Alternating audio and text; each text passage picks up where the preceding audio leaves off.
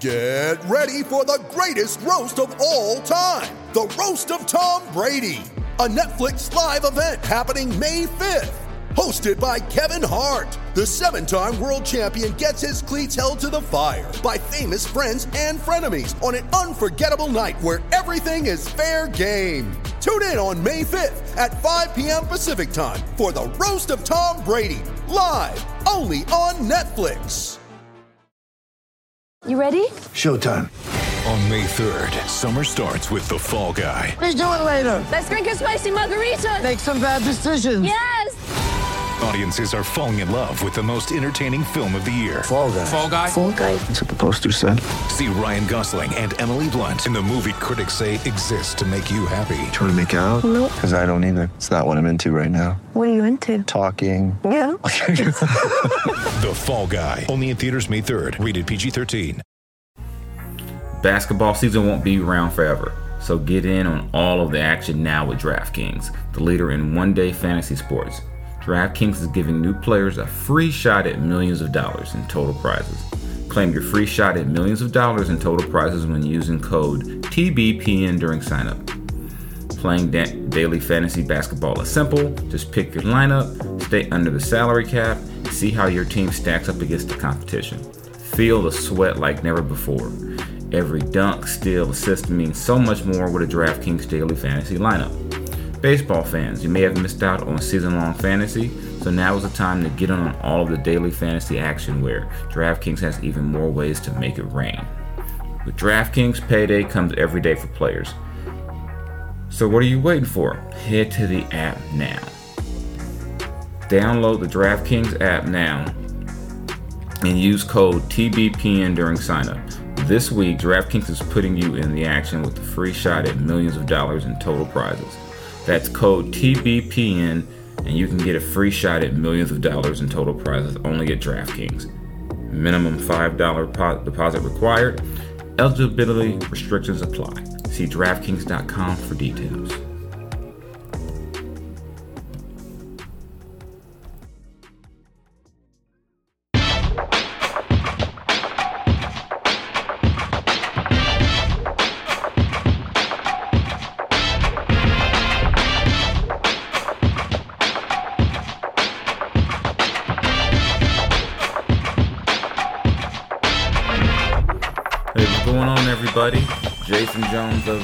Athletic bringing you the latest edition of the Ruler of the Court podcast. Yeah, yeah, yeah. Much better mood around the Kings these days since the last time I spoke to you when the Kings went out and just pretty much embarrassed themselves and lose, lost by 49. Back to back wins against teams fighting for playoff position, or in this case, teams fighting to not be in the play in tournament. Something that the Kings had their sights set on a couple of weeks ago, but you know, you lose nine in a row.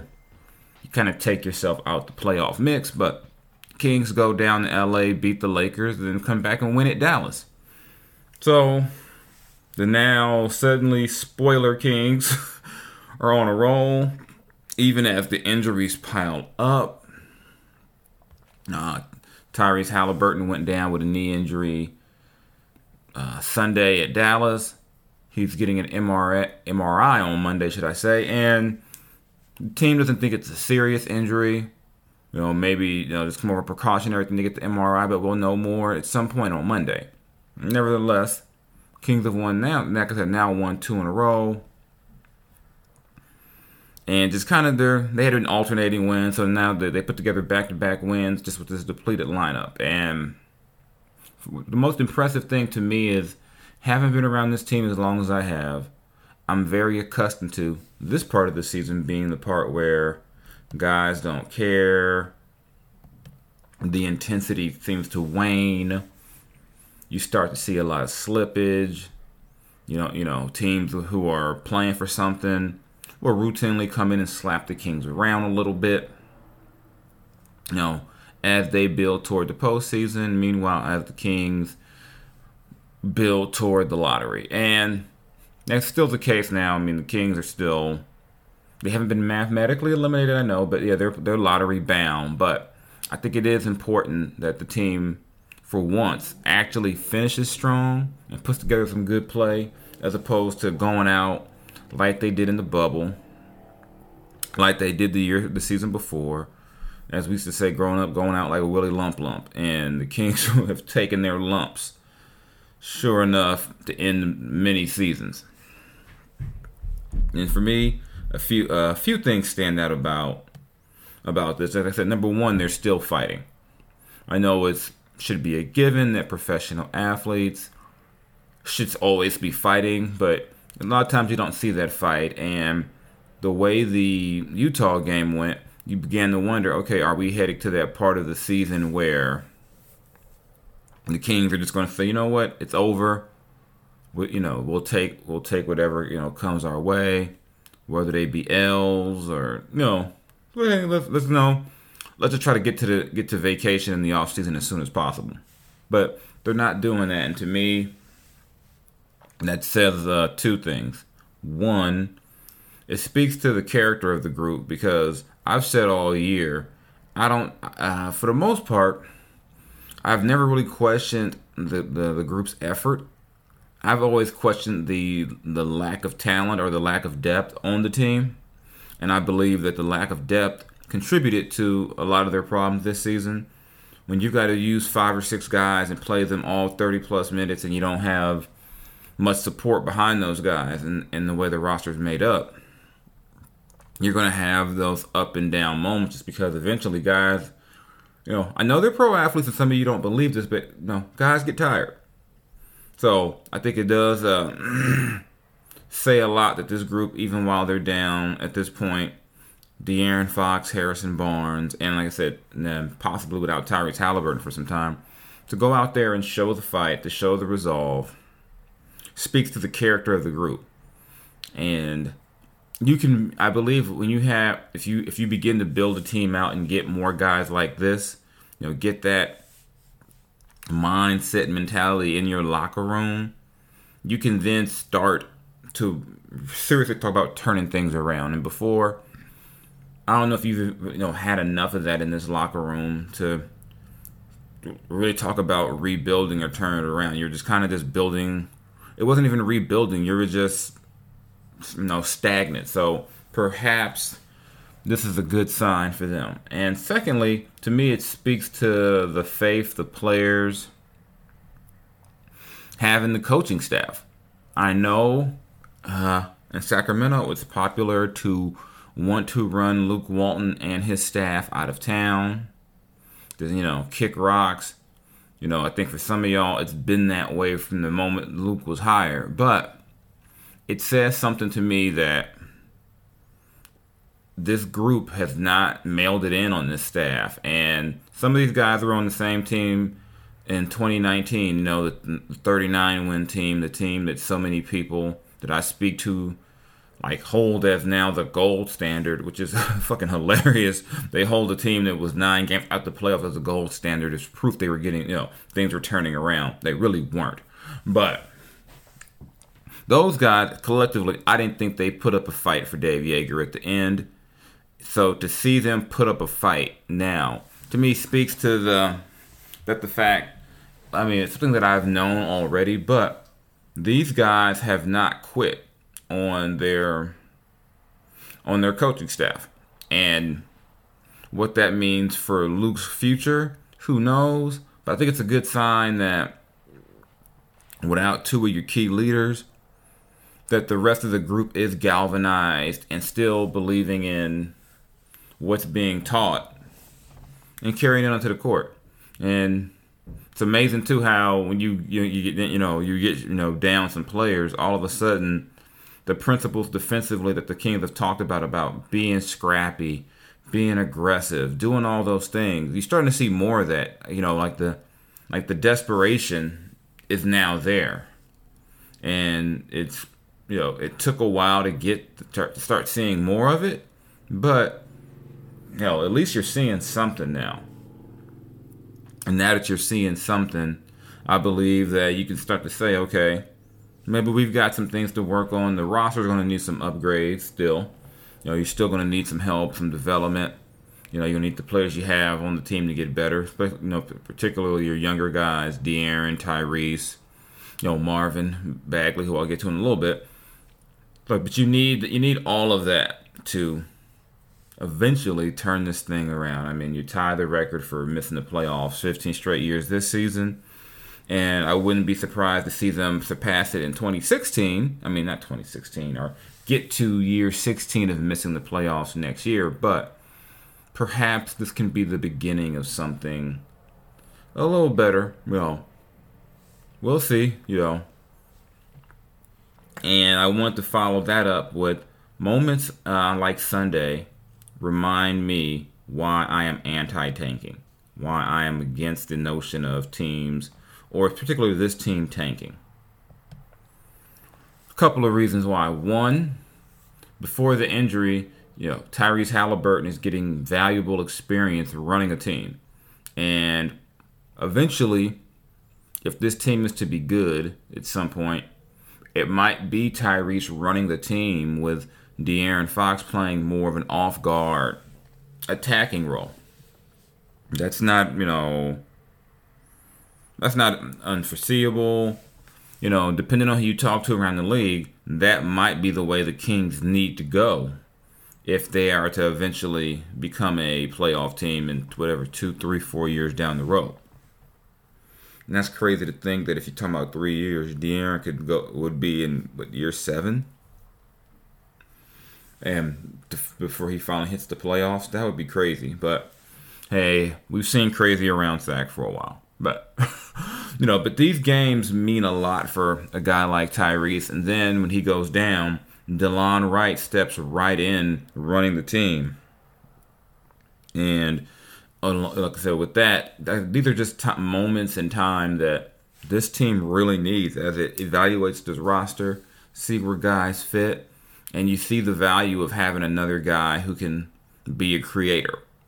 You know, Delon Wright is a you know a combo guy who can create and he can get you know he can get his own offense. So I think that these are moments you wouldn't get if the team had gone to what some folks suggested of just throw everyone young on the court, you know, which I think is a trash way of playing basketball, a trash way to run an organization. And I don't hope hope the basketball guys do not reward teams that do that, where they just let their team, their young guys, just get their heads beat in for the sake of development, which is whatever, you know. You do what you want to do, but I just don't like it. So I think those though that's one reason you don't tank. And secondly, another reason is you look at what Marvin Bagley was able to do Sunday 23 points, 9 rebounds, 3 assists. You know, playing mean, meaningful minutes against a team that's trying to make the playoffs. This is what Marvin needs more of. And he needs to be able to see that playing the right way and doing so within the team construct can lead to wins and as he builds himself up for the future. And I know, I know a lot of you are ready to move on from Marvin. You're tired, you know, it's year three, all the injuries, you're, you're sick of Marvin. Kind of unfair, but I I hear the sentiment of it's time to move on. But as of now, um, I'm still and I'm operating under the assumption Marvin will be on the team next season, largely due to I don't think unless Monte McNair decides to move Marvin for next to nothing, I don't think that they're going to get the type of compensation they would like for someone who was the second overall pick in the 2018 draft. So Marvin needs these these last few games to show that the improvements he was making before his injury haven't completely fallen off, and that he's building towards something also for the future. And perhaps no, and uh, perhaps the most telling sign of uh, Marvin's mindset, you know, came from, of course, the uh, Team Bagley Twitter account and the same account that back in January asked the Kings to trade Marvin. T- tweeted it was kind of made me chuckle. Um, tw- you know, NBA 2021 NBA playoff Sacramento Kings. So you don't tweet that if you don't think Marvin's going to be around. And I'm pretty sure there have been you know, after all the discussions, the trade talks, Marvin's name being in trade rumors and discussions, people around the league telling me that Marvin is available, but the market is not there. Yeah, perhaps what happened at the deadline and after that helped Marvin. You know, it made him come back and play in a way that will benefit himself and the team going forward. But yeah, that was a very funny thing for me to see. You know, the team Bagley account weighing in and including Marvin still a part of the King. So there you have it with that.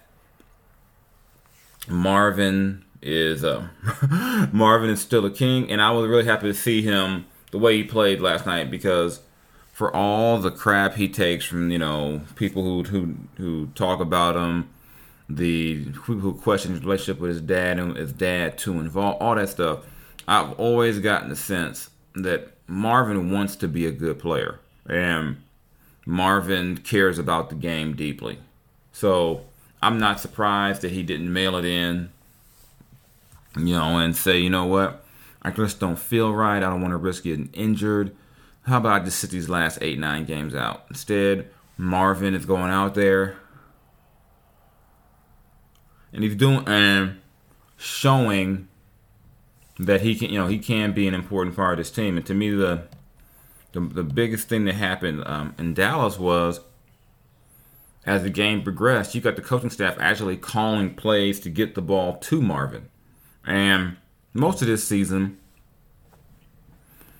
know, this team didn't run stuff for Marvin. Marvin had to kind of get what he got just in the flow of the offense off of driving kicks, you know, putbacks. Maybe he'll get the ball in an isolation situation on the block, but largely Marvin's offense has not been through design. And last night, you saw the the Kings begin to run more stuff for him and show the trust that if we run these things, Marvin's going to make the right decision. And that always hasn't been the case with the coaching staff and Marvin. You know, there was always this feeling that if you gave the ball to Marvin, the ball was never coming back out again. And, you know, he had a stretch where he just didn't have an assist. And you're saying, how did he not get an assist? But, you know, he had three.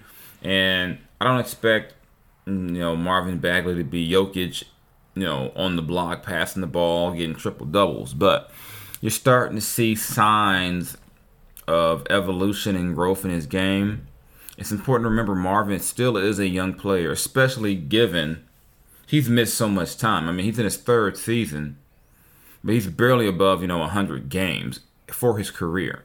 And still, the most games he's played in the season were his rookie year, 62.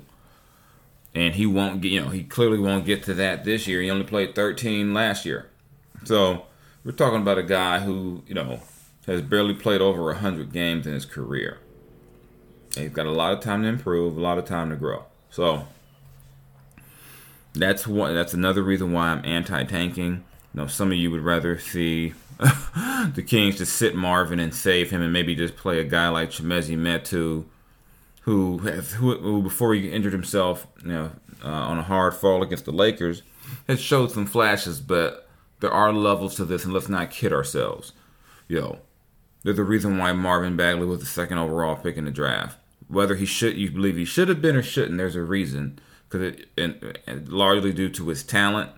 So i would say let marvin play. Luke walton went through his minutes restriction um, sunday in dallas good thing marvin's young i'm no doctor but yeah i don't want to hear about men's restrictions anymore let marvin play let him get going and see what you can get these last few games. They'll have an interesting matchup when they get to Indiana this week. Uh, Domantas Sabonis is out there, all-star level power forward. That'll be a good test of where Marvin is. Largely due to because Marvin doesn't isn't the strongest guy yet.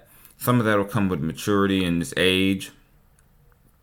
And something that's not talked about with Marvin's strength a lot is Marvin worked really hard in the offseason to get stronger, and then he had COVID, which was a setback before he got back on the court. So perhaps you know Marvin will get stronger again in the offseason. Will you know be able to avoid sickness and come back a much you know physically ready, you know physically stronger guy, which I think will help his defense. It'll help his offense too, but help his defense too if he can be a stronger guy. So I think that's all I got on Marvin for y'all. Just wanted to touch on those things, give you my perspective, you know, as someone who has seen a lot, knows a lot, and like I just really think this is the the way you want to close the season for this group. It's what this group needs. And we'll just wait for word on you know Tyrese Haliburton. See if you know if he's gonna miss much time, if any. I'd be surprised if he played at Oklahoma City just because the team has been extremely cautious with injuries all season. But I'm not going to uh, assume that he'll be out. So let's see what the Kings do with the rest of this uh, four game trip. They're off to a 2 0 start. You get one more win on this trip. That's a 3 1 uh, trip. That's not bad. Not bad, especially considering that of all the, of, of the four teams you're playing, three of them have legit playoff slash play in tournament aspirations. Then you got Oklahoma City, which just lost by like 57 points or something last week. Yeah. They gave up a triple double to Sabonis in the first half. And not like a, you know, 10 10 10. It was like 22 11. You know, like, like he got buckets too in his triple, in his, in his, you know, first half triple double. So even without the, uh, all the guys available, I expect the Kings to at least fight and be competitive in OKC before they finish things up in Indiana. Okay, enough basketball talk.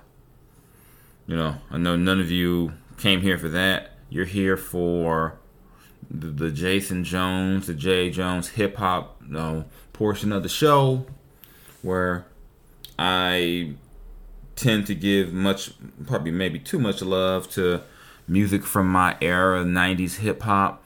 And I'm this week, or in this episode, should I say, I'm gonna go a l- little further back than the, the 90s. Well, technically, it is in the 90s, or at least part of it, but was reflecting on the fact the Kings were in Dallas when they won, and made me think about some, you know, Dallas hip hop, you know, and people who were influ- influential, and it brought me to the DOC. And if you're particularly a younger person, you may not be very familiar with the DOC.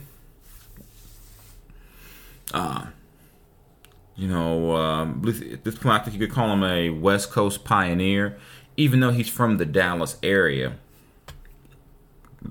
But he was a big part of the the early NWA days. As you know, he was a prominent writer on the Chronic. You know, and like I said, to me, was on you know he was on his way to being, you know, the to me just lyrically one of the best to ever do it before a car accident. So I just want to give you all a little history on the DOC. Um, born Tracy Lynn Curry on June 10th, 1968 in Dallas. You know, began his his rap career as a part of the Fila Fresh crew, and you know, you know, then that that that crew was featured on the uh, NWA and the Posse compilation. You know, and the NWA and the Posse that compilation album kind of set the tone.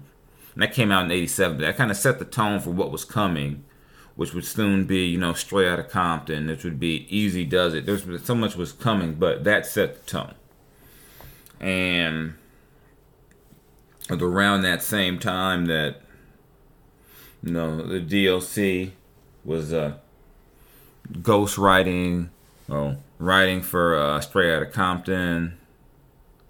You know, he appeared on uh, Parental Discretion is Advised on that album as well he wrote for Easy E, you know, especially early on, Easy E, you know, Ice Cube. People were writing for Eazy because remember, Eazy didn't get into the game as trying to be a rapper. Eazy was, you know, was a reluctant rapper. So he wasn't a guy who came in with a notebook full of rhymes back in the late '80s. Eazy was, you know, a hustler. But so you had guys like Cube and the DOC, who again I say doesn't probably get all the credit he deserves for his role in building up that brand. But if you want to go dive into one of the better albums of the late 80s, early 90s, you got to pick up the DOCs. No one can do it better. It's um it wasn't I mean I don't want to call it G funk, but it just it was a it was a straight, you know, West Coast you know, just just a West Coast hip hop album, just from this from the presentation, from the style, from the from the samples. And when you looked at the DOC on the album cover, you couldn't told me back then he wasn't from Compton too. You know, obviously we didn't you know, we didn't have the internet and at that point I might have been what when this came out, I was like ten or eleven years old. So we weren't real familiar with necessarily how people looked around the world or around the country, you know unless we saw him on music videos, we saw him on television. But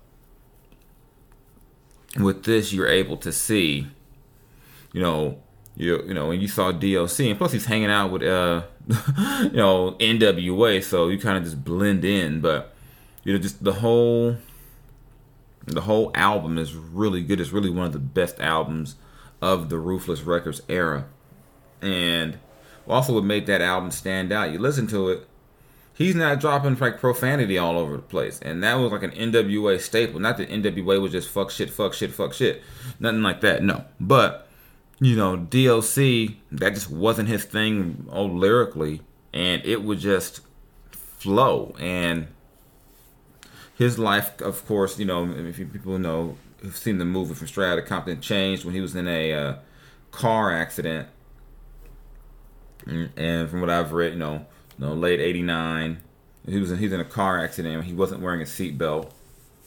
You know, he, uh, he crashed into a tree, and it damaged his vocal cords, which effectively ended his rap career. Yeah, that didn't stop him from from being in the rap game. You know, he could t- he still wrote for NWA. You know, he did you know little voice stuff here and there on some of their stuff. You know on 100 miles and running. And he also would then become very instrumental in the career of a young man named Calvin Broadus, better known as Snoop Doggy Dogg than just Snoop Dogg. If you listen to Snoop's interviews talking about the, he mentions the DOC, the DOC was essentially his instructor on how to write and gave him so much game on move a word here, do this here, make this do this and to me that only adds to the legend of the DOC and what he was able to do in the hip hop game because after everything went down with his accident, he didn't just kind of just fall into the background. He was able to pick himself back up and continue to contribute to, which was you know one of the greatest musical movements ever. You know, and when the West Coast was just, you know white hot. You know, you, you know he contributes on Straight Outta Compton, he helps with Eazy-Duz-It. He's a he contributes to the Chronic and you know, and by you know and and Doggy you know he worked on Doggy Style. So you just look at this, just the career, you know. I just think um, it's a, it's a career that's it's not as appreciated as it should be, and it's if you take all that into totality, the DOC is extremely influential in the hip hop game. Extremely influential. And anyone who's a fan of West Coast music has to uh, give DOC his props and his credit for what he did for the game, for the West Coast, just for hip hop as a whole. And even though at some point he, he and Dr. Dre weren't on best terms, yeah, you see DOC didn't go anywhere. Continue to help, you know, still worked with Snoop, you know, continue also to make music as well. So as he began, you know, as his throat, you know, his voice began to come back, and he discovered that he could, you know, get that voice that we knew from back in 89, 90. He could still speak in that tone. So, you said, being that the Kings were playing in Dallas, I definitely want to give you know Dallas a little love, Dallas hip hop. And even though A lot of people don't associate the DOC with Dallas, no Southern hip hop per se. You can't you can't deny the fact that the DOC was a major player in this hip hop game. It and if there was a West Coast hip hop Hall of Fame, someone should build that. Actually, we should have a West Coast Hall of Fame somewhere. You know, you know, if we got the group Mount Westmore, we should have a West Coast Hall of Fame somewhere. But if there was a West Coast Hall of Fame, the DOC would definitely be in that Hall of Fame because of what he gave to the game. Not just with his album, like I said, go play that his his, his debut album. Still one of the best albums, top to bottom, that I've ever heard. I think it's a, a, an undeniable classic. And then passing the game, you know, you know, using his writing ability to help, you know, Ruthless Records, Death Row Records, and help you know, spur on the career of Snoop. Can't deny the you know the greatness of the DOC. So if you have any music suggestions, I don't know, uh, something I should be listening to, something I should go look at, go look back and look at, and come back to you with, shoot them, shoot them my way. You know, you know, you know the social tags: Twitter, Mr. underscore Jason Jones, Instagram, Mr. Jones LBC. I'm actually planning on going back this week and it's been five years since Drake's album Views came out, and when it came out, I honestly didn't like it. It was just, you know, I just didn't like it. It's like, this is like an R&B album. I just wasn't feeling it. But I continue, everyone continues to tell me the album has aged well. I should give it another try. So I may go back and listen to that this week and come back to you uh, on another episode and be that old guy who admits he was wrong and maybe the album was good. You know, because I'm not one of those guys who hates Drake or you know about the whole he's all about you know making songs for women.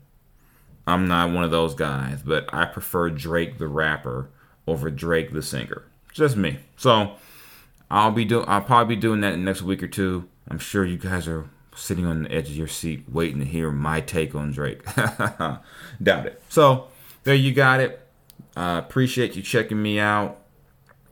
Shout out to the Basketball Podcast Network for putting this out there for you. Shout out to everyone who checks me out on a somewhat regular basis, irregular basis. If you're just bored and happen to stumble upon this, thank you very much. I will be back later in the week. You all be good out there. Y'all be strong. Y'all be safe. And let's see what these Kings got the rest of this road trip and the rest of the season. All right. Take care, y'all. I'm gone.